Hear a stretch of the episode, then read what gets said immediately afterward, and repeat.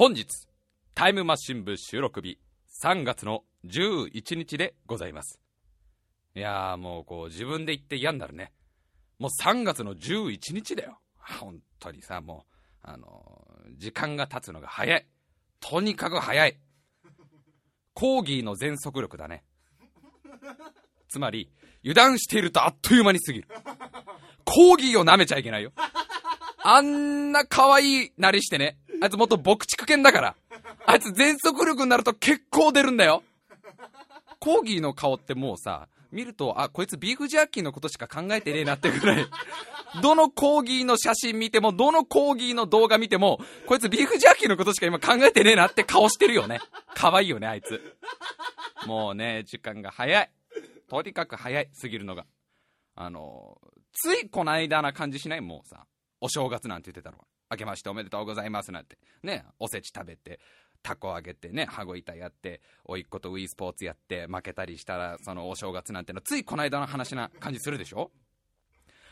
ようやく幕府が倒れましたね。いやー長かったね。まあまあまあまあまあ、ようやく幕府倒れましたから気持ちを切り替えてね、今日から明治維新張り切って参りましょうなんて言ってたの、ついこの間な感じするでしょ。ちょんまげ切って牛鍋食べてハイカラな服に身を包むって歌ってたあの明治維新、そこまで来てるよ近代化、今日から楽しい明治維新って流行ったらしいけど、いやーこのお米ってのは本当においしいね、おいしいね、おいしいね。私はもうこんなおいしいの食べられたら木の実なんか食べられない。どうすかね、村長。うちの村でもあの、稲作ってのは、は、初めて見ませんか？うん、そうだな。そろそろ縄文エイジャーから弥生エイジャーになるのも悪くはないね。なんて言ってたのもついこないだな感じしない？お、ほ、お、お、お、お、お、お、お。おい、ほら、できるじゃねえか。やればできるんだよ。みんなね、あの、できねえできねえ言ってるから、できねえんだよな。うん。やろうと思えばこれできるんだよ。二足歩行なうって、猿がつぶやいたのもついこないだなんです。もうそうやってね、ついこないだ、ついこないだ、ああ、あの話もついこないだな気がするねって言ってると、全部こう過去になってっちゃうって思うわけですよ、最近。もうだってさ、あのー、あっという間でしょ。この年になるとほんとそういう、なんて言うんだろう、時間のスピードを感じるわけ。ね。あ、そうだ、みんな、みんな、ひょっとしたら、ひょっとしたらこう、知らないかもしれないけど、ちょっと今からすごいことを教えてあげる。ちょっとね、これはね、でもね、ちょっと今迷ったな。うん、話すべきかどうかちょっと迷うんだ。だってこれは、みんなにひょっとしたらものすごくこう、不安を、不安を与えることになるかもしれない。でも、でも、ラジオ ディージェー として一つ、大事なことを教えてあげる。時間っていうのは止めらんないらしいよ。あー、みんなごめん、泣かないで泣かないで泣かない、あ、ちびっこのみんな泣かないで。そう、悲しいの分かる。いずれでも気づくことなの。僕もね、にじゅうごねんかん生きてきて、そろそろ時間止められんじゃねえのかなと思ってたわけよ。俺随分と無駄なにじゅうごねんかん生きてきたな。まあでもそろそろまあな、神様が時間の方止めてくれっからな、まあ大丈夫、なんとかなるだろうと思ってたんだけど、止めらんないんだって時間。 エーディー かさるくんは知ってたの？なんでそれみんなに教えないんだよ。あ、それ言っちゃいけないの？これ言っちゃいけないの？まあでも今日知った方はね、それを肝に銘じた方がいい。あのこの間、あのー、偉い学者さんが学会で発表していましたよ。止められないものがこの世にはみっつある。ひとつ、時間。時間止められないのってまあ世界中の学者が嘆いたわけですよ。ふたつめ、動き出した恋心。まあ、これは絶対止められないわけでございます。飲み会とかでさ、ボディタッチしてくるやついるじゃん。本当にやめてほしい。あの、メールの文章にハートが入ってるのはもう大丈夫。もう勘違いしない。あれはちゃんとソフト入れたから。あの、俺の頭の中に、あの、ちゃんとウイルスバスターみたいの入れたから、あのハートぐらいじゃ勘違いはしないけど、飲み会のボディタッチをさ、耐えられるようになったらもうね、もうその人は人類最強でしょう。動き出した恋心ってのは止められませんよ。ね。あのー、三つ目。漏れ出したおしっこ。これは止められない。現に私も今おしっこを漏らしていますが、全く止めることはできません。我慢はできるのに止められないんですか？ええ、止められることは止めることはできません。これ来月発売のニュートンに乗るから多分。すごいすごいバランスの悪いニュートンにはなるけどね。だって表紙にはさ、ね、表紙には現代宇宙物理学がぶつかったみっつの止められないものみたいな書いてあるのに、いちページはまあいいじゃん。時間。ああ、確かに時間を止められないわってなるじゃん。にページ目が動き出した恋心だよ。あれなんだっけこの本。あれ俺間違えてなんかアンアンとか買ったから見たくなるじゃん。何この飲み会のボディタッチは男の子は逃げられないみたいな記事が載ってて、俺ニュートンかなこれとって、さんページ目、目めくったら漏れ出したおしっこだよ。あ、ある意味科学だわみたいになるわけじゃん。ある意味、ある意味人間の科学的なことにはなるわけだけどね。時間ってのは止めら、止められないわけでございますよ。もう、あっという間に、もう、あっという間にね。あっという間に、三度にしちゃおっかな、あっという間にね。ねえねえねえねえねえねえ。新垣結衣ちゃんと上戸彩ちゃん同時に告白されたらどうする？どうする？どうする？え、ど、どうする？どうするって、えどうする？え、え、選べないからどっちも、どっちもはダメだよ！二人の気持ち考えろよ！なんだよお前は！なあ、お前はそうやってあれか、すぐ二股とかかける男な、男なのか。じゃあお前はどうすんだよ。俺はね、二人の気持ちを考えてどっちとも付き合わない。お前かっこいいなあという間にね、過ぎちゃうから。時間ってものは。そんな話をサイゼリアで、あの、ドリアを食いながら、ミラノ風ドリアを食いながら、ジュースのバイキングでさんじかんぐらい、居座って新垣結衣ちゃんと上田彩ちゃんどっちと付き合うかって話をしている間にも時間は過ぎてるんだよ。みんなその間時間止まってないんだよ。これ分かってね、サイゼリア入ったら時間止まってると思ってる人いっぱいいると思うけど、今まで実際俺もそうだった。サイゼリアにごじかんとかいたけど止まってねえんだよ。まあまあまあ、嘆いてもしょうがない。今更何を嘆いてるんだお前はって話ですけど、いや本当にさ、今日カレンダーを見てびっくりしたわけ。俺の中だとまだにがつの真ん中ぐらいなわけ。いや、お前まだオリンピック始まってるかどうかの時期じゃんって言われるのはわかりますけど、わかるこの体のリズム的に。にせんじゅうねんのボディにこの間変えたわけじゃん。簡単にみんなも。ね。にせんきゅうねんのボディ一回をなくして、にせんじゅうねんになってからのリズム的には、まだにがつの真ん中ぐらいな感じがするわけですよ。まあでも、そうは言ってももうさんがつの半ばですから。ね。まあ野球で言うならよんかいの表ぐらいですよ、もはやさんがつのね。まあまあにじゅうきゅうさいぐらいでしょ、さんがつで言うところ。それぐらいになっちゃってるわけです。どうですかさんがつは。楽しく過ごしました？楽しく過ごしてますか？さんがつさんがつ、あの頭にメインイベントが来てたでしょ。ジャパニーズドールフェスティバルのあのひな祭りですよ。ひなロックフェスティバルですよ。えー、赤明かりをつけましょうろうそくに、ポタポタ垂らして女王様。五人林のデスメタル。今日は楽しいひな祭り。まあやってましたよね。まあワイワイワイワイ盛りあ盛り上がっていましたよ。もう五人林のあのデスボイスが見事なわけですよ。夜みんなが寝静まった後にね、ひなひな壇が置いてある畳の畳の部屋に近づくと高速のリードギターが聞こえてくるっていう、ライト&タッピングが聞こえてくる。怖えな。あ、もう一個内緒の話してあげるよ。これね、これもな、これこれを喋っちゃうと俺のラジオ ディージェー としての立場がかなり危うくなる。だけどやっぱりこのラジオせっかく聞いてくれてる方のためにも、俺はやっぱり伝えたいことは伝えていきたいと思ってる。ひな壇のよ、一番上の二人よ、付き合ってるらしいよ。まあこれ多分来週のフライデーぐらいにすっぱ抜きされるけど、深夜のひな壇密会ってね。いや、あえて目立つとこだよ。だから一番上、あえて一番上に目立たせることで東大元暮らし的なことにはなってるわけで、あれは。えら、結婚してんの？結婚してんの？それは何？裏取れてんの？ちゃんと。お互いの事務所はちゃんと許可してるの？あ、そういうの、あ、そうなんだ。あ、このネタはだいぶ、俺、俺だいぶ前のネタだったんだね、これね。あ、本当に。まあそんな楽しい楽しいひな祭りがありましたけど。あの、どう、さんがつのだから前半でまあそうやってね、楽しいことがあった人はいいんだけど、逆にさんがつの頭ぐらいにもう嫌なことばっかりな人はそろそろもう半ばですから、そろそろ取り返していきたいね。三人感情の右端の子に振られましたみたいな子がいたらごめんな、あいつ右大臣と付き合ってんだよってなるから、そういう子はそろそろこう取り返していきたいまあそんなさんがつの半ばでございますけど、まあでもさ、いいことなんてのはそんな起きないっす。もうにじゅうごねんかん生きてきて分かったことは、ハンバーグが美味しいといいことはそんなにない。あとドラえもんの声は変わったらしい。このみっつだけだね、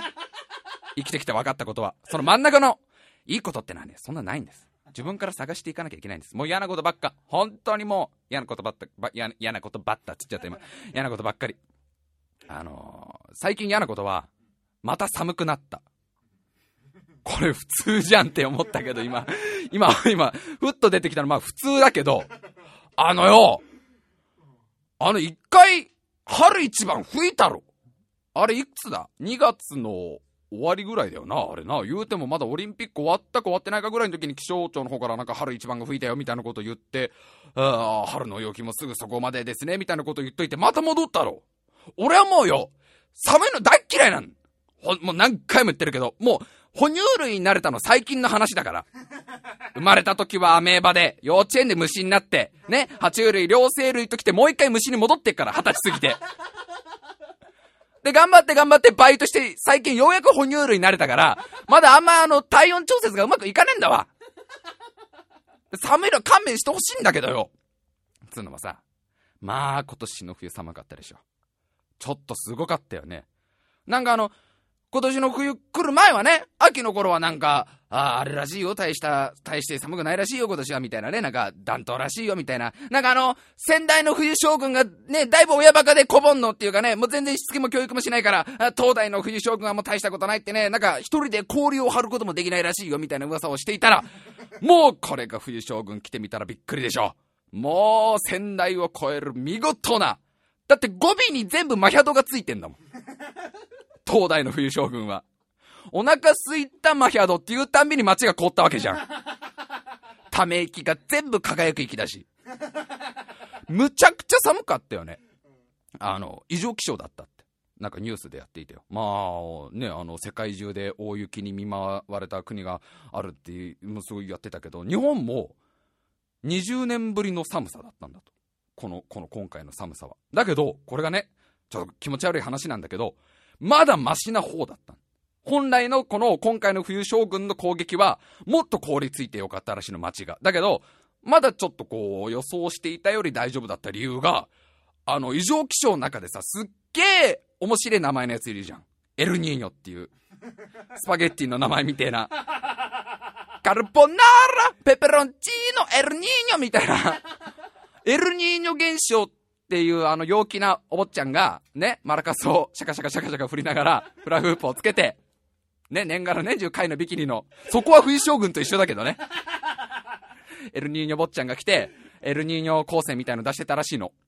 でさ、ほらカナダのバンクーバーなんかは逆にそのエルニーニョ現象の影響が強すぎて、逆に雪が全然降んなかったんだけど、日本はその、えー、冬将軍の出してるマヒャドみたいなやつとエルニーニョの力がなんか中和されていたんだって、ね、ぶつかり合って中和されて、そこまで寒くならなかった。まあ嫌な話ですよ。なんかね、毒でもって毒を制すみたいな話だけど、まあまあどうでもいいんですよ、そんなことは。どうでもいいです。マジだった。今今頑張ってなんかね、最終的に地球の環境を大切にしようって話をしたかったんだけど、あの途中でなんか変な方向入っちゃって分かんなくなっちゃった。まあでもね、寒かったですよ。なんつったってほら、東京に雪が降ったでしょ。これは相当珍しいよ。まあまあね、あのー、毎年ね、まあ降るっちゃ降りますよ、雪は。確かに。まあでも普段その東京に降る雪なんてのはもうね、なんかほんと雪かすみたいなな、なんか、なんか、雪もどきみたいな、なんかもうちょびちょびおまけみたいなやつだよ。ほんとなんか、笛ラムネについてくるおまけ見たことあるみんな。この間俺、ツイッターでつぶやいてる人がいて、笛ラムネのおまけがひどすぎるっつって、画像をアップしてくれてたんだけど、見たんだけど、あのー、恐竜のぬい、ぬいぐるみ、恐竜の人形なの。ゴムでできた恐竜の人形なんだけど、大きさがだいたいまあごセンチぐらいしかなくて、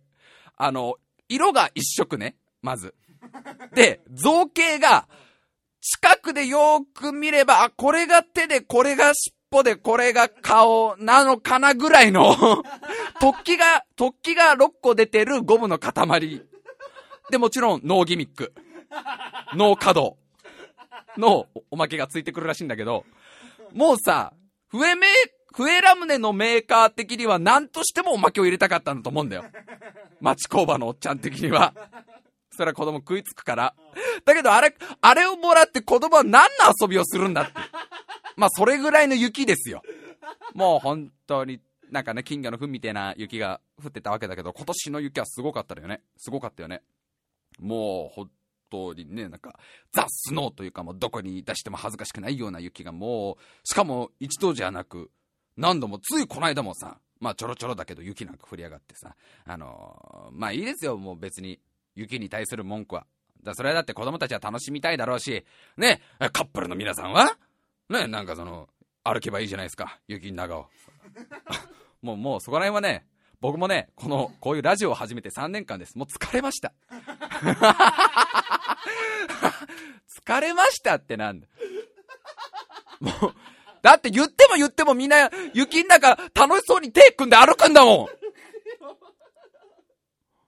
俺がどんなに頑張ってよ、そんなことで風情なんか感じてるんじゃないよとかさ、ああ、そんな、雪、雪かきで大変な人もね、あの、除雪車で一日運転してる人もいるんだから、カップルでイチャイチャする日じゃないんだよつってんのにみんなイチャイチャしてんだもん。もうね、わかりました。みんなの気持ちは。はい、もう好きにやってください。そういう方々は。まあまあそんな雪がいっぱい降ったってことですよ。東京は大体暑い街だからね。うん、あのー、まあ東京にまだ一回も来たことないって方、まあこれをね、多分ロサンゼルスで聞いてる方もいるだろうし、あ、結構リアルな話でニューヨークで聞いてる方がいるよ。すごいよね。ニューヨークのマンハッタンで聞いてる方がいることがこの間分かった。俺すっげえびっくりして、それ。なんかね、それまあまあまた。お前ほ、相当ツイッターハマってるなって言われてもしょうがないんだけど、それもツイッターつながりなんだけど、あー、あのー、なんかその、なんかウォーキングの時に聞いてますみたいなことを言ってくれたの。で、あ、じゃあ気づいたらニューヨークについてるようなラジオを目指して頑張りますって送ったら、今そのニューヨークで聞いてます。今まさしくそのマンハッタンで聞いてますっていう方がいたから。まあまあまあまださ、え、何の話してたかすぐ忘れ、忘れちゃう。そう、東京ってのは暑いんです。ね。あのー、まあ、来たことない方はわかんないと思うけど。年がら年中よんじゅうどぐらいありますから、この街は。灼熱です。サバンナでございますよ。もうなんつうんだろうね。まあ、ヒートアイランド現象っていうなんかね、ちょっとしたテーマパークみたいな名前もついてるけど、あの、何が暑いかってやっぱ人の熱気ですよ。とにかく多い、人が。もう日曜日の池袋なんかはものすごいよ、本当に。あの山田電機とビッグカメラっていうね、大型テーマパークができてからものすごい人が来るようになったわけじゃん。やっぱりね、そういう人の出す熱気が、どんどんどんどん渦巻いてるわけ。ね。あの、人と人との圧力が生み出す熱と言いますか。心と心のすれ違いが起こす摩擦熱と言いますか。なんかこう、陽のエネルギーと陰のエネルギーがぶつかり合ってるわけです。ね。陽のエネルギーってのは、あ, あの、スーツケースに夢と希望を詰め込んで、一人夜行列車に飛び乗った。そんな私の夢は、誰もが恋する、誰もが見とれ、見とれる大女優。父さん、母さん見ていてね。高なる胸、高なる鼓動を胸に込め、この東京砂漠のど真ん中、世界でたった一つの花を見事に咲かせてみせましょう、みたいな、まああの、じゅうはっさいぐらいの。まあこの話ね、やりだしたらにじかんぐらいあるから。これから、とめこが、どういう風にして、平成の映画史を代表する。この間、この間ね、ちょうどその、この、陽、陽のエネルギーについて考えたの。で、ちょうどこのとめこの映画ストーリーを、今度作ってみようと思って、喋ってみようと思って考えたら、本当にいちじかんぐらい考えてて、とめこが演劇学校で出会うとか、なんかそういう話を考えたら、これラジオで話すわけにはいかないと思って、冒頭の部分だけ使わせてもらったけど、噛んじゃったけどね。陰のエネルギーってのはあれですよ。まあ、僕とか、ね、エーディー 笠原くんが持っている、ね、溢れてた、えー、夢と希望はどこへやら。あんなに夢見た大女優。えー、今じゃあしがないフリーター。ね、父さん母さんごめんなさい。汚れちまった悲しみを、酒と涙で流したら、この東京砂漠のど真ん中、一人ぼっちで歩いていきましょうみたいなエネルギーで。こっちはスラスラ出るね。こっちは今作ってもスラスラ出るね。陽のエネルギーは結構一週間前から温めてたんだけど、噛みまくれ、陰のエネルギースラスラ出たね、今ね。酒と涙で流したらがスラッと出たもん、自分の中で。リアルだからだよ。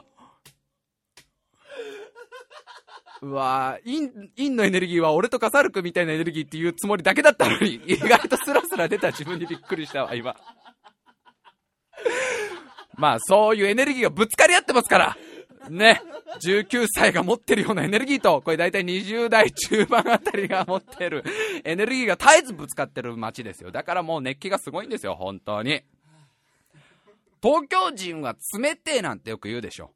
まあね、いろんな県から言われますよ。東京人ってのはあれはもう、お母ちゃんのお腹の中から生まれたんじゃなくて、冷凍庫から生まれてきたんだろうぐらいみんな言うじゃないですか。あのね、僕ももう東京に住んで、早ごねんですか。もう、もう僕も東京人ですよ。あのよ、一言言わせてください。しょうがない。しょうがないの、これは。だからそういう風にもう、街自体が熱気を持ってるわけだから。ね。自分までどんどんそこに熱くなってっちゃうと、もうこれメルトダウンを起こすから、東京は確実に。あの、ゴジラが死ぬとき大変だったでしょ最後。まあ、これは今、絶賛上映中のゴジラ対スペースゴジラの最後のシーン。ああ、言っちゃった。これまたやばいよ。子供たちが今 iPod 投げつけてるよ。今からお父さんと行くはずだったのに。すごい、時空を超えてるわ、このラジオ。じゅうねんまえの映画だけど、時空を超えたわ、今。メルトダウンを起こしちゃうからね、やっぱりこうどっかこう自分で自分を冷ましていかないとね、あの夢を見ているとこう傷ついちゃうから、東京って感じがもう全然こんな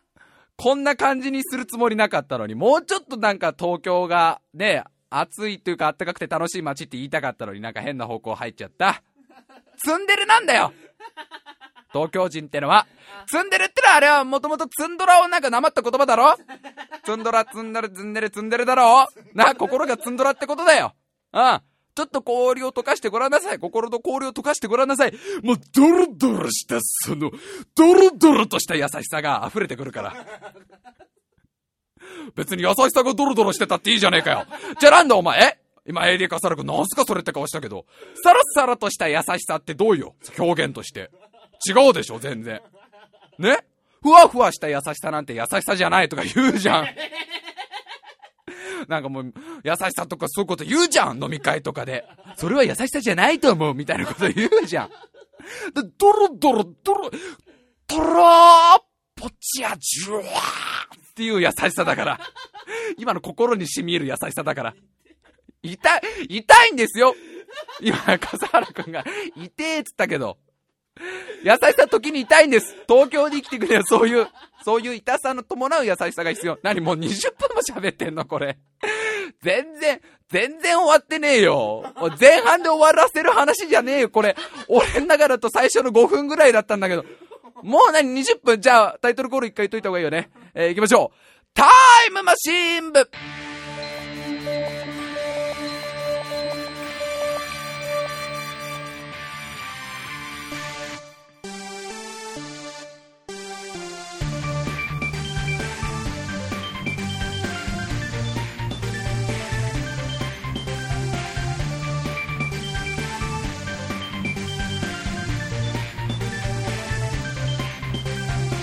今週も始まりましたタイムマシン部。お相手を務めさせていただきます白井亮でございます。まあね、えー、沸騰の騰に胸と書いて東京からお送りしておりますけどまあそれぐらいみんなワクワクしてるっていう、あの東京ちょっと悪い印象ばっか与えちゃったから、まあもともとはそういう字を書いたんですよ。今はなんかね、東の方にある今日なんて書かれてますけど、もともとは沸騰の騰に胸ですからね。えー、まあまあ何の話をしたかったかっていうと、春がもうすぐ来るねって話をしたかったんだけど思いのほかそのなんかなんかよくわかんない最初の講義から間違えてんだよもうよ。まあまあまあ、でももうでもさ、あのー、もう春なんのかな、もう春になると思う。これはどっち、春一番が吹いたら春ってことじゃないんでしょ。だいたい春はちばんめぐらいまで吹かないと春じゃないわけなんでしょ。今もしだよ、今もしね、東の上空に光る物体が現れて、中から宇宙人が降りてきて、我々は宇宙人だって、あのアバウトなアバウトな自己紹介ね、お前、俺がお前の母性に行ったらもうちょっとちゃんと自己紹介するぞっていうちゃんとその太陽系の、えー、何番さんばんめの地球っていうさんばんめになってる、えー、何番目がの、えー、地球っていう惑星から来た、えー、日本っていう国に住んでる白井亮ですっていうのに、我々は宇宙人だって、俺たちだって宇宙人で、その大きいカテゴリーで見たらってのが降りてきてね、今の季節が何だって聞かれたら、これなんて説明すればいいんだろうね。もうちょいですって言えばいいのかな。したらでも宇宙には間違えて、なんかさんがつなかばぐらいは地球はもうちょいって季節っていうことになるわけじゃん。まあでもずっと天気が悪かったでしょ。もうずーっとね、なんかさんがつなのに雪が降ったりなんかもして、あいっしゅうかんぐらいずっと天気悪かったけど、今日やっとね、あの晴れて、いやよかったなと思って、あよかった、春の話ができる。本当になんかだってこのまま雪とか降ってる中よ、春の話してーなーってずっと思ってたから、春来たなーって話してーなーと思ったのによ、雪なんか降られたら困るからさ。まあでもまあ春がもうすぐそこまで来てるなと思うわけですよ。もうあの桜がよ、つぼみをつけていて、もうすぐ彼らのねシーズンになりますから、楽しみですね。はい、普通の話を普通の話を少し入れとかないと何の話してるかみんな分からなくなっちゃうから。まあ東京はもう緑結構溢れてますからね。あのー、まあね、なんかコンクリートジャングルだけだと思ってる方は多いかもしれないけど、結構東京ね、いろんなところに緑が植えてあってね、あのごじゅうメートルぐらいあるね、あのハエトリムシみたいなやつがいますから、触手が幹からビャーって出てきて、もうそれバスも持ち上げられるぐらいの怪力のハエトリソウですよ。だけどいちにちに小バエをさんびきしか食べないから害はないん。こんだけでかかったらさぞかし牛をよんとうぐらい丸飲みするんだろうなと思っていたら、小バエをさんびきしか食べないから、普通のハエトリソウよりちょっと食べないぐらいの、そういうそういう草とかいっぱい生えてますから、東京は。まあまあでもね、すぐそこまであ来てますよ。春の匂いなんかね、空気になんか感じることができるみたいな人がいるけど、僕は金の匂いの方が、金の匂い感じられてないだろうがよ。金の匂いほどお前感じ取ってねえじゃねえかよ、おい。フリーターでお前よ、やってることがポッドキャストってどんだけ金の匂いがしねえんだよ。今自分で言っといて、金の匂いをお前一切感じ取ってねえじゃねえかよ。まあね、僕は金の匂い感じ取ってますけどね、みたいなこと言おうとしたら、もうその前に脳がシャットアウトかけた今。まああと春なんだ、春の味覚ったらなんだ、あタケノコか、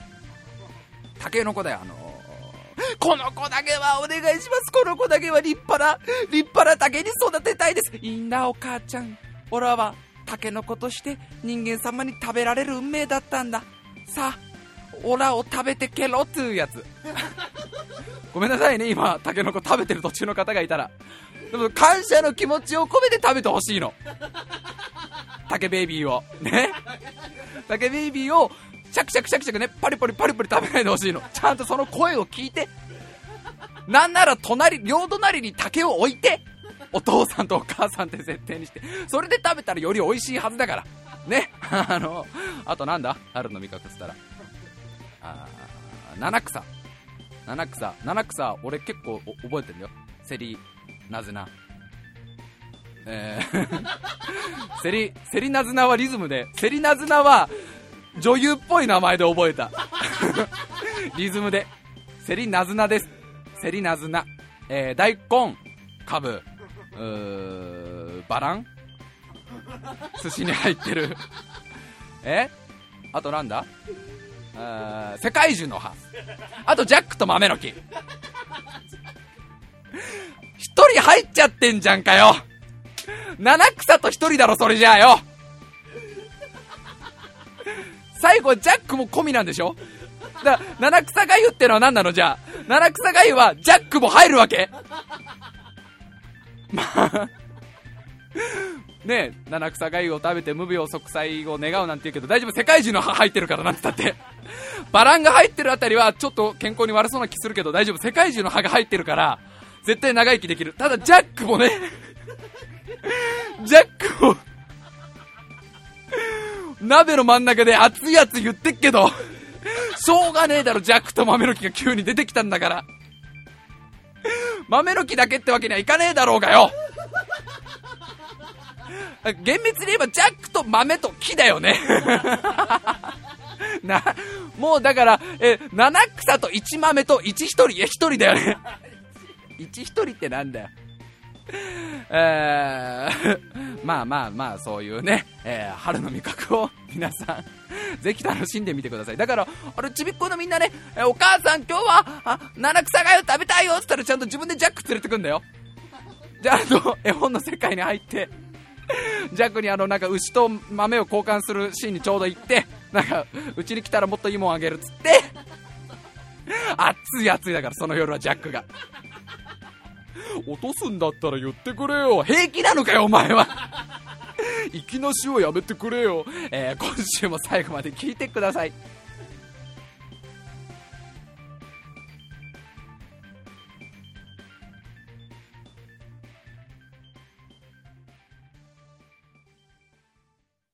えー、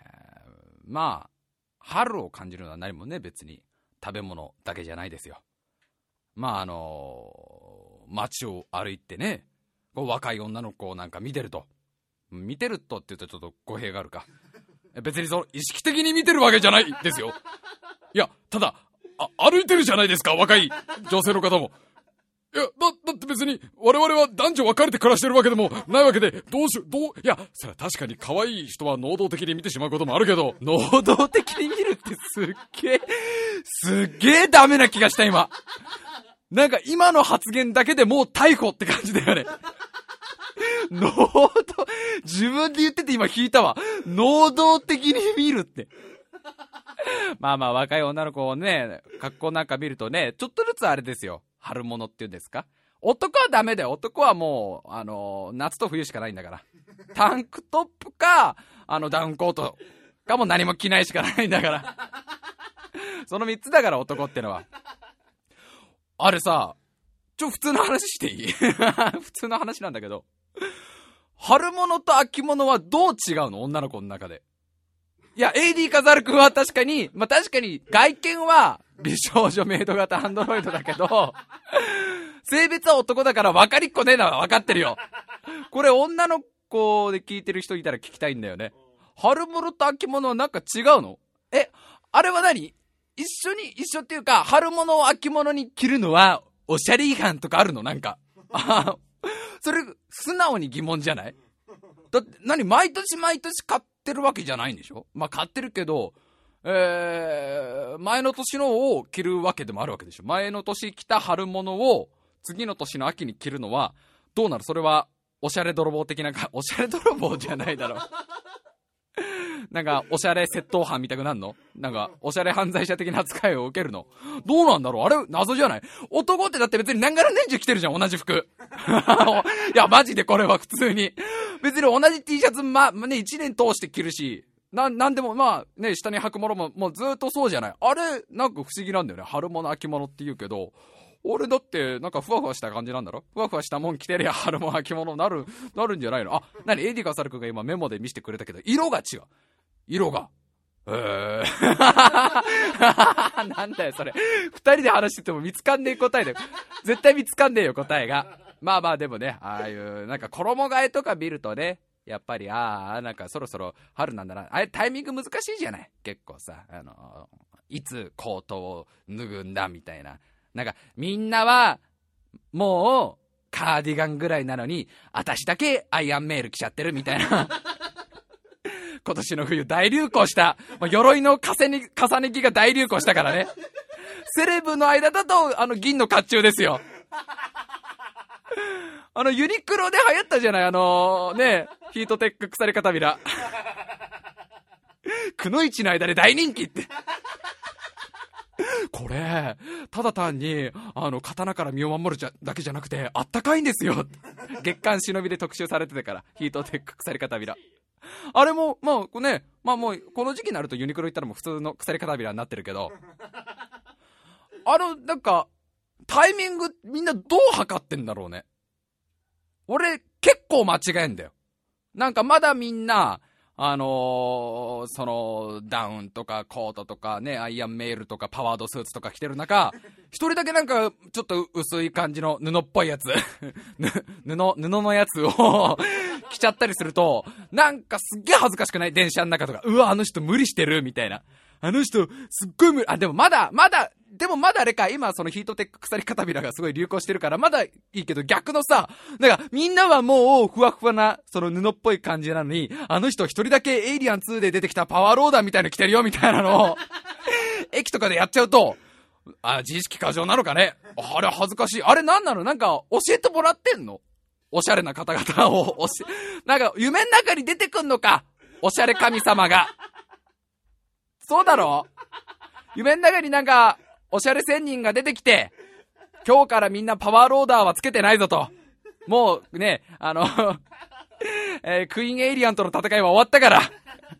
もう誰も着てないぞっていう風に教えてくれんのかな、もうコートなんか誰も着てないぞって。俺まだ エーディー カサル君に聞いたってしょうがねえんだよ。だから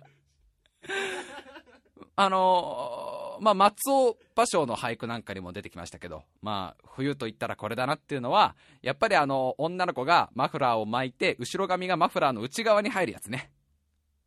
あれ最高じゃない。松尾芭蕉も句で読んでますよ。マフラーの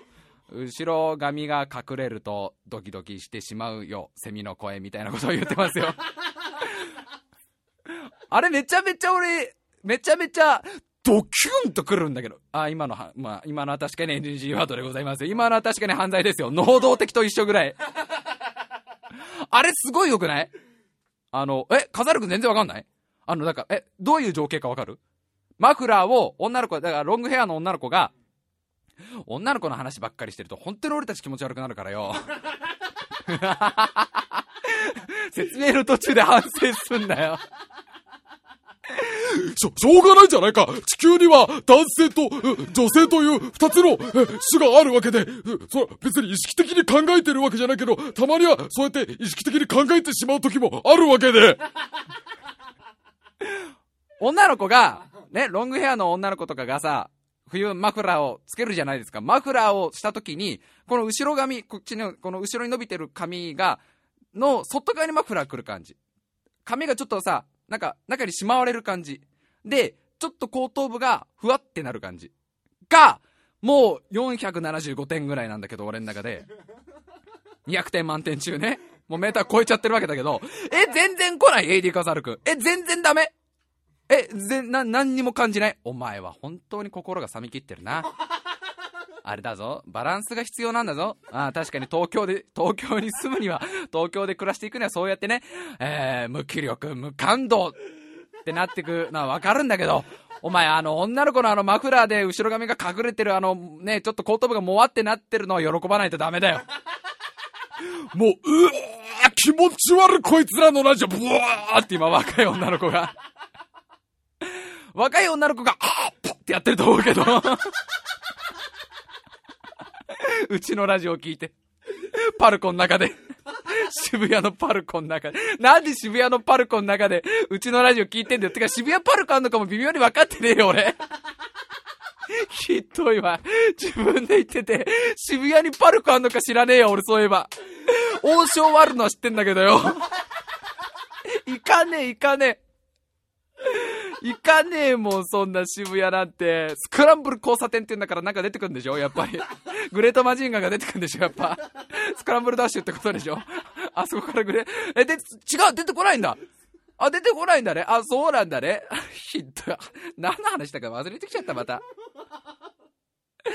そう、だから衣替えなんかを見ると、なかなかないじゃない。だってもう、その、学校とか行かなくね、なると、その、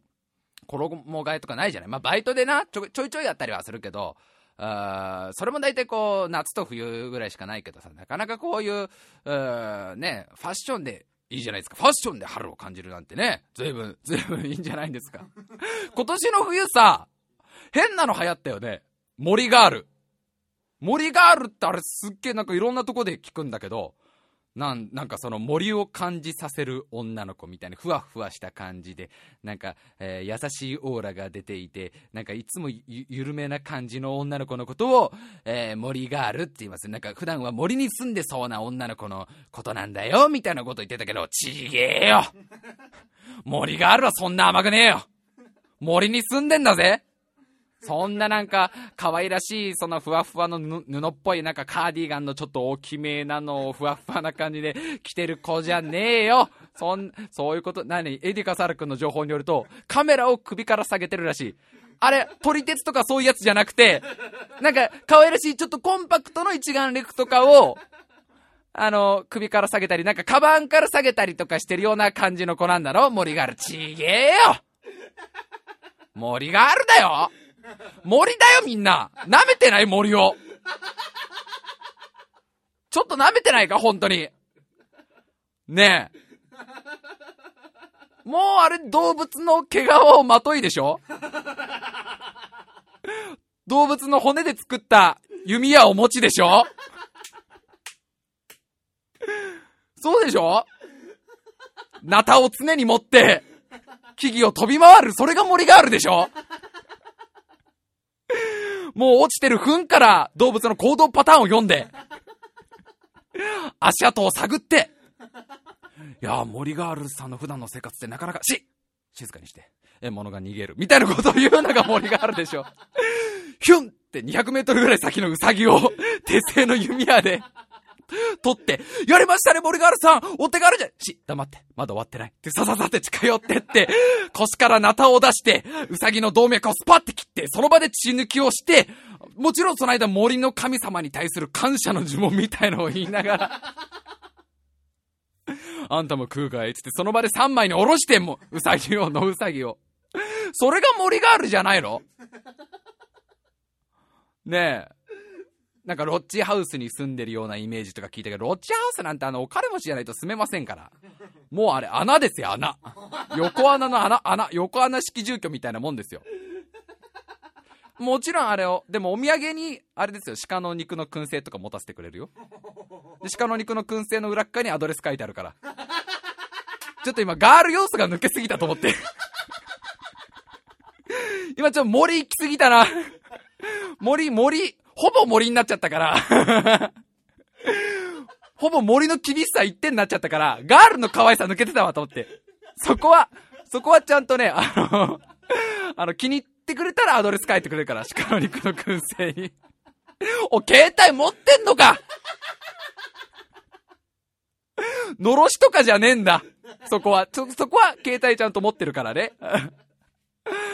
あれだよね、なんかさ何でもさそのガールだのねボーイだのつけりゃいいってもんじゃないでしょ。だってあれじゃない、そんなこと言ったらうちの番組 エーディー カサル君なんて完全にカワボーイじゃん、完全にカワボーイでしょ。だってエディカサル君こうやってさ東京とか都会に住んでいるとまるで役に立たないというか、まあ、ついこの間バイクとクビになったばっかりですから清掃、清掃業者をやっていたんだけどね、えもう何年やったのあれさんねんさんねん続けたんだけど使えないって不景気で仕事も少なくなっていってる上に君が一番使えないからみたいな理由でえ今度からニートに立派なニートに番組ニートエディカサル君になるわけなんだけど、笠原くん川一緒に遊びに行くとすごいもんね本当に毎回感心するけどさ、なんかめちゃめちゃ足場が不安定なその、えーね、川のそのなんか岩場みたいなとこひょいひょい飛び越えてってさ俺が転びそうになるとはいっつって木の、木の棒を渡してくれたりさ、川にダム作るのうめえしビーバー並みにうめえし、だってジュース一緒に買いに行っても白井くんこれ冷やした方がいいよっつって川にダム作ってそこで冷やすんだよ。完全これ川ボーイでしょねの間違っちゃないよ。 だ, だ, だって エーディー 笠原くんのさなんかその見た目の感じも川っぽいじゃんかなりカッパ的な要素が強いわけじゃん笠原くんの方がよっぽどリアルですよ、よっぽどリバーボーイですよ、よっぽどリアルですよ。なに沼じいちゃんとかでもいいのかよじゃあもう完全に妖怪の類だけどね沼じいちゃんは何やってるか分かんねえ、ただ沼にいるだけだから怖え怖え。夜沼に行くと一人で立ってる、それが 沼, 沼じいちゃん。でも優しいから入ってくると足が取られるよ、足を取られるから入ってきちゃダメだよと教えてくれるだけな。だからおじいちゃんはなんで足を取られてないんだろうっていう疑問を抱かせてくれるのが沼じいちゃん。ほんとなんかねあれどうかと思うよ、なんでもねガールだのボーイなんかね、えー、男子とかつけるのは僕はあんまりあんまり好きじゃありません春の話をしたいのよもう全然全然なんかもうそろそろあれだよ、動物さんたちも冬眠から覚める頃ですね。あのまあいろんな森の地面のね、地面深くに、地中深くに、まあコールドスリープカプセルみたいのに入って寝てるわけでしょ、動物さんたちが。でそこにああの赤いライトでロックって点滅していたのが、まあ大体この時期になるとフンって緑色のランプでオープンっていう風になって、あのカプセルのキャノピーの部分がガシャンって開いて、中から白いガスがプシュって出てきて、あたり一面がもやに包まれて、その中に光る二つのマナコでしょ。耳をブンと立たせてね、ようやく春が来たか、私の時代が来たぞってウサギがね、ノンタン的なやつがノンタン的なやつが目覚めてくるわけじゃん。ですかさずそれを見逃さない森ガールの矢が飛んでくるわけだよ。冬眠から出たばっかりのウサギを狙った森ガールの矢を右手でパシッと掴むノンタン。これが春の森でしょ。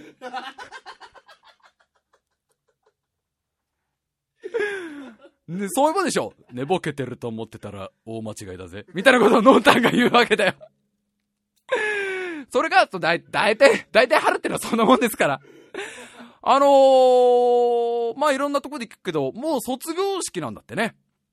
もうほとんどほとんど終わっちゃったのかな。なんか大体もう卒業式この間やりましたみたいな話しか聞かないから、大体終わっちゃったのかもしんないけどさ、あのー、まあ自分が学生だった頃はな、嫌で嫌でしょうがなかったよ。卒業式なんてなんであんだもん、わざわざ出なきゃいけないんだよとか、あな何お前たち泣いてんの、抱き合ってんの、気持ち悪いみたいなうがった見方をしていたけど、あのね、楽しんどいた方がいいよ。卒業式は卒業式はね、あのー、学生の頃だけだから。うん、卒業式ぐらいはね、あのー、素直になった方がいい。いや、それは確かに、確かにいちねんかんやってきちゃったことあると思う、みんな。体育祭じゃあ全体種目の綱引きをバックレたり、文化祭じゃあ頭が痛いと歯医者って理由だけで準備に参加しなかったり、合唱コンクール自体行かなかったりとかいろんなことやってるけど、あの卒業式の時だけ嘘っぽく曲げれちゃって大丈夫だからあ, あれ大丈夫だ、意外といけるから、あの第二ボタンをあげるっていうよくわからないなんかある儀式があるじゃない。なんか愛しい方の第二ボタンをもらって毎日それを眺めてはニヤニヤするみたいなやつがあるじゃない。あれこないだ俺初めて、まあ説を聞いた、一説に過ぎないんだけど、何、心臓に一番近いから第二ボタンなんだ。え、何これ常識、マジで俺俺本当にへーと思っちゃって、なんかなんかあれは違う昔話で、なんか学生服っていう昔話で昔々とある学校に男子生徒がおったそうなみたいな、これが体操をモテる男であったそうなみたいな話から始まり、なんかね、村の一番純粋な娘っ子がなんとかしてその学生からね、卒業だからいなくなっちゃうから何かもらいたいと思って、えー、行くんだけど、あな何かあの思い出に先輩のものを一つくれませんかって言ったら、もう先輩何も着てなくて全部ボーってかれちゃってていやそれがだよ、オラの服みんな持ってったんだよみたいな、全裸の全裸の先輩が立ってて、これだけ残ったからっていう第二ボタンだけ第二ボタンだけ残ったからこれあげるよっつってもらった女の子が、えー、大人になって、その第二ボタンをあのー、街に行って売ったら大層大金持ちになったみたいな話から来てるわけじゃないんだね。あれ本当にもらったやつとかいいのかな、どうなん、そんなに聞かないけどね。あのー、第二ボタンを上げたっていう人も聞かないし、もらったっていう人の話も全然聞かない聞かないけど、まあこれちょっとリスナーに聞きますか、これ募集しますか。だってほら僕と エーディー 笠原くんじゃ全く縁のない話だからさ、実際どんなもんなのか、どれぐらい取っといてあんのか聞きたくない。あれ未来英語持ってる人とかいんのかな、それとも割とさんかげつごぐらいにはどっか行っちゃってるもんなのかなそういうの聞きたいよね。まああれでしょ、卒業だから告白するなんていう、えー、ね、なんか坊やたちもいるんでしょ。うん、まあいいですよ、本当もうこれで二度と会わなくなるんだからね、自分のこのあこの思いをなんとかして伝えよう。いやそれは本当もうタイムマシンはね、そういう青年を応援しますから、その代わりまあ結果は知りませんよあのーあのあのなな中村さん、あのあのお話があるんで、あの卒業式終わった後体育館の裏まで来てもらっていい、あ、ごめんなさい、ちょっと、ごめんなさい。みたいに、そこでダメな場合もあるし、そこでダメならまだいいよ。そこでダメならいいんだけど、体育館の裏行って、えー、ね、な、愛しの中村さんみたいな人が来ていて、ね、あ、あの、あの、あの、一、一年間好きでしたって言われた瞬間、目の前でオートされたらね、ボベーって。オートだったらまだいい。オートだったらまだいいよ。オートはまだギリギリ。ね、あの、えー、実は一年間中村さんのことがす好きでしたって言った瞬間ボロボロ泣き出して、あれこれひょっとして脈ありいけたんじゃねおいけたんじゃねと思ったら、中村さんの親友の山田さんが出てきて、ねえ、なんでせっかくの楽しい卒業式を台無しにするのみたいなえー嘘みたいなね。ねえ、少しは考えてよ。ねえ、舞子の気持ちも考えてあげて。楽しいね、一生残る思い出なんだよ卒業式って。なんでそういうことするの、嫌がらせとか言わ、言われる可能性だってあるだろうが全然それ多分れいてんだけど、マイナス点だけど、その覚悟しなきゃダメだよ。あのストレートに振られると思ったら大間違いだよ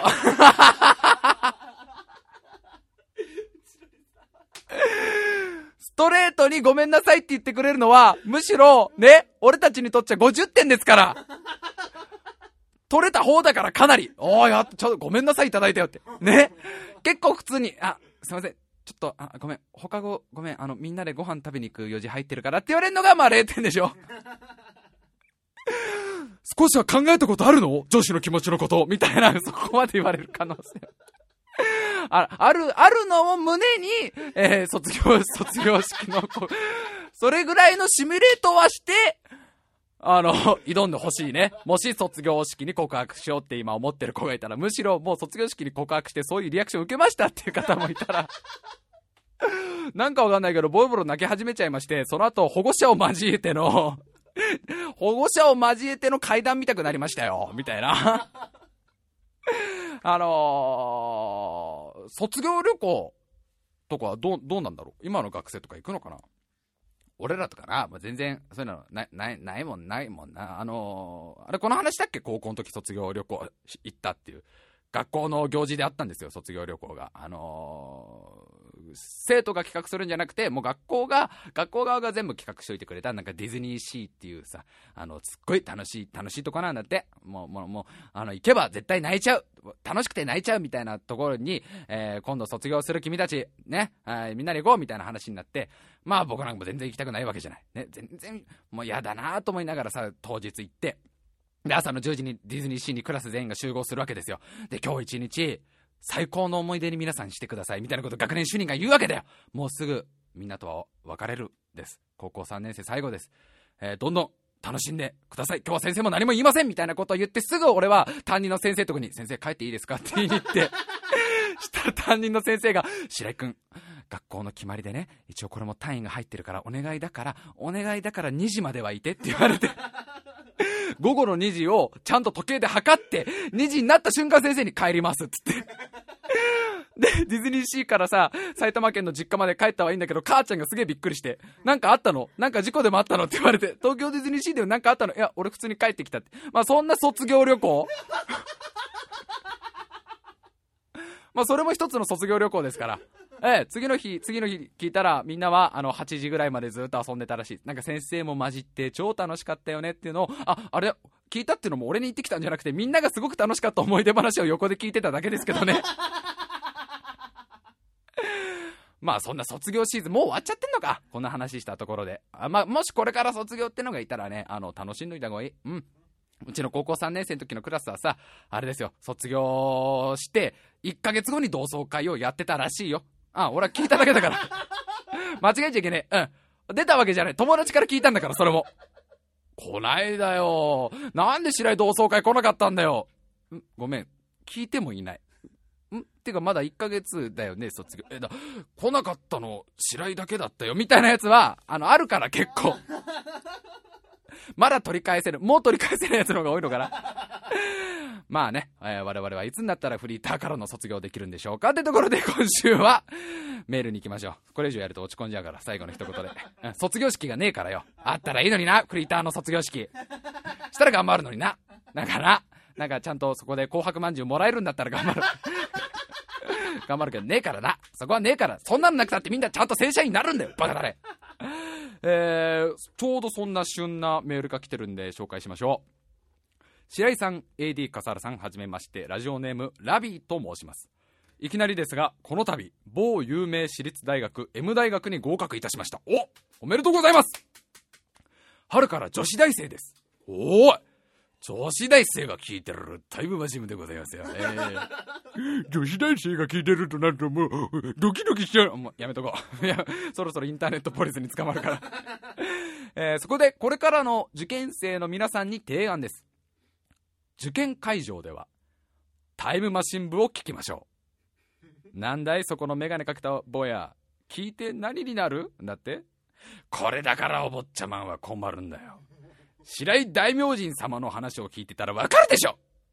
エロ話が耳から漏れてるんじゃないかって気になって気が散るどころかむしろ集中できるでしょう。なので音量は少し白井さんの声が漏れる程度がベスト。これはもう聞くしかない。多分今なら白井さんが漏れなく エーディー 笠原の魅惑のショット全ななポーズをつけてくれるよ。そう、合格合格祈願をね、ちゃんと合格祈願をちゃんと入れてる、えー、これを持ってれば絶対受かると言われているななつのクソ大学に必ず受かると言われている。えー、ちなみに私はタイムマシン部全、えー、タイムマシン部全は iPod に入れて受験会場に乗り込みました。あの本当にね、あのまあもう受験終わっちゃったか、さすがにもう終わっちゃったか、まあまあ来年受験って方いたらね、本当に実践してほしい。あのタイムマシン部を受験会場で聞くと、あのかなり受かる確率上がるって、これ僕聞いてますよ、いろんなところでところでつうのも、ああ今ちゃんと大学に受かんねえとごねんごとかこんな感じになるのかっていうああそっかそっか、今やっぱやや、うん、頑張ろう頑張ろう、なんとしても落ちるわけにいかない、今ここで俺落ちたらこいつら見たくなんのかっていう方でね、あの聞いていただければ何の勉強の足しにもなりません。ええ、あ、むしろ脳みそ腐ってきますけどね、絶対にあのー、足しになることはございませんけど、あの皆社会人の皆さんもそうですから、基本的にはね、あの今学生の皆さんもそう、あ頑張っていきようじゃないとこいつら見たくなっちゃうっていうタイムマシン部のね、一番正しい扱い方、正しい、一番正しい聞き方だから、えー、もう一つ春らしいメールが来てるんで読みましょう。ラジオネームダンコン。お、ちょっとすごい小説っぽくなっていきますよ。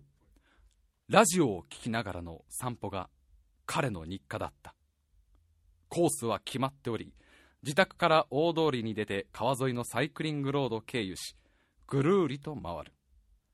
その日もハキハキウォーキングではなく、だらだら歩いていた。さんがつげじゅん、いつものごごじゅういちじ、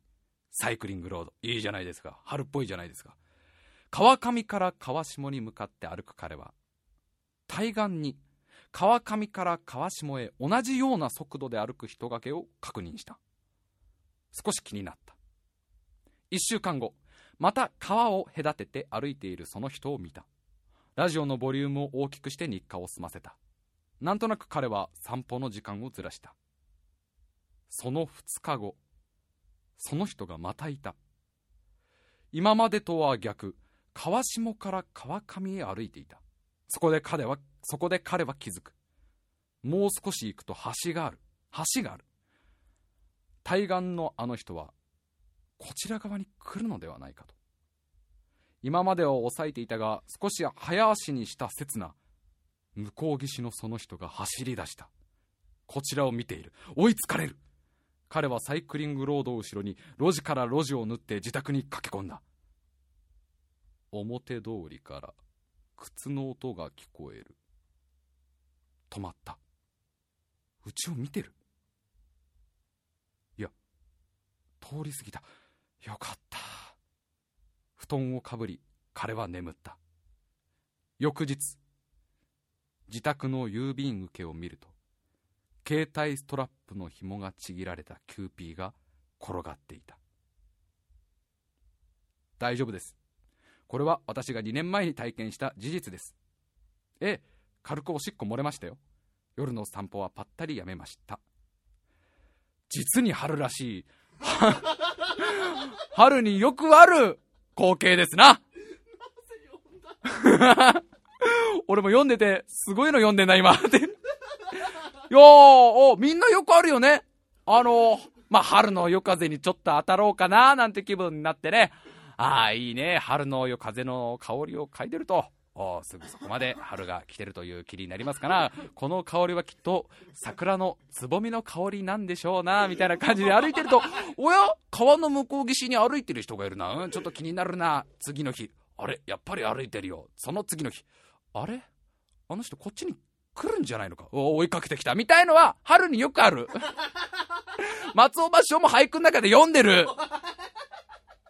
や、ものすごくこう、あ、春らしいな、これいい話だなと思って。え、だって何もされたわけじゃないじゃん、実は。だけど違う、だからダンコンにキューピーをあげただけでしょ。キューピーの人形だよ。キューピー、確かになんか引きちぎられたキューピーの人形だけど、すごいは春ってことで新しい命。キューピー赤ちゃん、新しい命、春、えー、どこつなげようかな、えー、春は優しい、えー、キューピーの顔立ちも優しい、えーえー、そういう風にいろんな物事から春を感じられるような大人になれよっていう、見ず知らずの人からのメッセージっていう話。ほらほら、いい話だって。なんでこのメール来たかわかんないもん。読んでてびっくりしちゃったもん、俺もう怖っと思って。だ, だからその春の夜によくあるあるあるな話ってことですよね。えー、まあそんなね、えー、春のよくある話を募集しております。あと、あの、どうだろう、終わっちゃったけど、ちょ今度からさ、そうそう思ったのが、今度からあのメールのテーマみたいのこっちから言った方がみんなも書きやすいかなと思って、なんか卒業式の思い出あったらね、なんかあのー、開けられるやつでいいんで、自分の頭の中で話せるやつでいいんで、あの、何重にもロックがかかってあって、誰がつけたか分かんない鎖もついてるんですけど、何としても読んでもらいたいんで今から外そうと思いますっていうのはやめて。それは誰がつけた鎖かも分かんないし、絶対それは開けないで。割となんかあのプラスチックの引き出しみたいにサクサク開けられるような思い出でいいんで、なんか卒業式の思い出とかあったら、あともしくは第二ボタンをね、えー、もらったとかあげたっていう話があったらね、ぜひ送ってきてください。あと春の夜の散歩でよかった話、えー、メールアドレス言っときましょう。タイムハイフンブアットホットメール .co.jp、 タイムハイフンブアットホットメール .co.jp、 スペルは time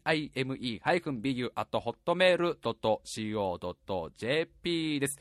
いやー、春春あたりに一回なんか外でロケとかしたいな。な、まだタイムマシン部一回もやってないもんな、そういうのな。なんか泥系とかやろうよ泥系二人で